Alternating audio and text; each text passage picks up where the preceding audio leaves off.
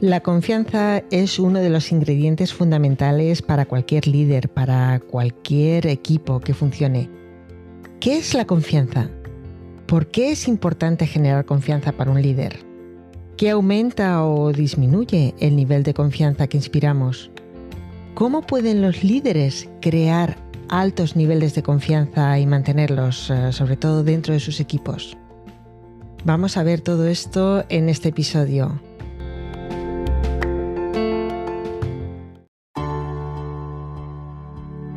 Damos la bienvenida al podcast Entrena tu liderazgo con Inma Ríos. Aquí encontrarás reflexiones, metodologías y claves prácticas 100% aplicables a tu día a día para desarrollar las habilidades y mentalidad de un gran líder. Si eres directivo o mando intermedio o tienes un equipo a tu cargo, esta es tu guía práctica para potenciar tu liderazgo. Stephen Covey, en su libro Los siete hábitos de la gente altamente efectiva, habla sobre la cuenta bancaria emocional.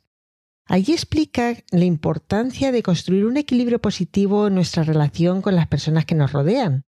Cuando el balance es positivo en esa cuenta bancaria emocional, nos ganaremos el respeto y la confianza de los demás.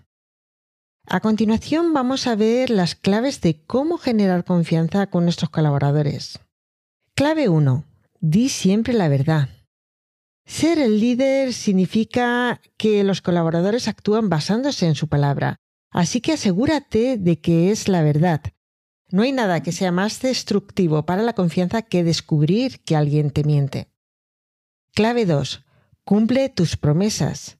Siendo el líder, tienes que lidiar con tanta gente y que tienes que decir tantas cosas que a veces son realmente difíciles de cumplir si dices que vas a hacer algo, asegúrate de hacerlo.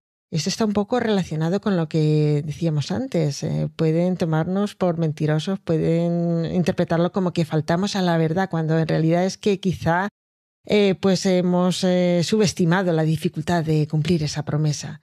Por tanto, no prometas nada que no estés seguro que puedas cumplir. Clave 3. Practica la escucha activa.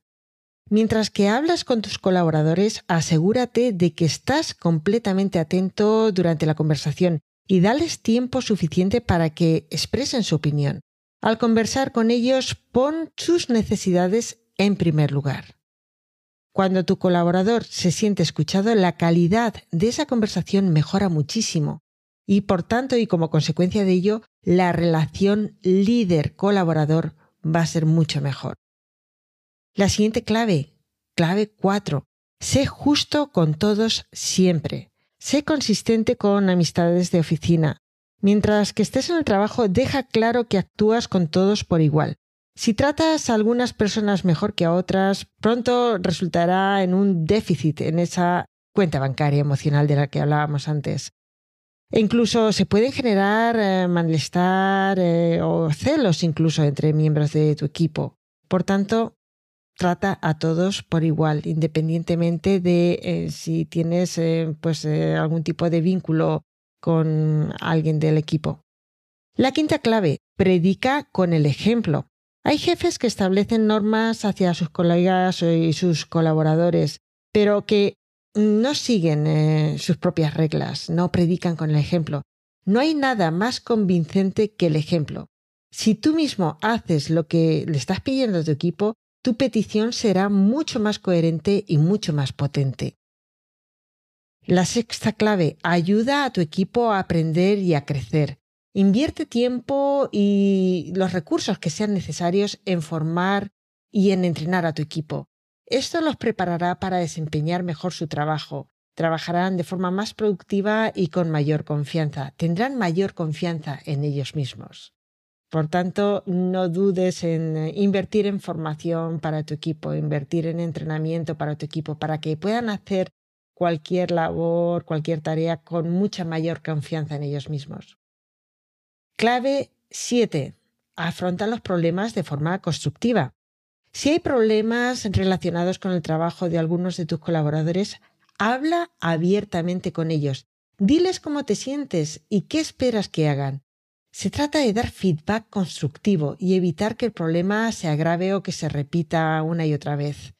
Esto es muy importante, predicar o practicar una cultura de gestión de errores que sea constructiva. De lo contrario, al final lo que conseguiremos es que la gente oculte sus problemas, culpen a otros y no se responsabilicen por aquello que no han hecho bien. Importantísimo este punto. Clave 8. Si sabes que tu equipo está trabajando bien, ofréceles reconocimiento y que vean claramente que confías en ellos. Esto tendrá un efecto muy motivador en tu equipo. Esto suele ser recíproco. Si nosotros confiamos en ellos, vamos a facilitar también que ellos confíen en nosotros.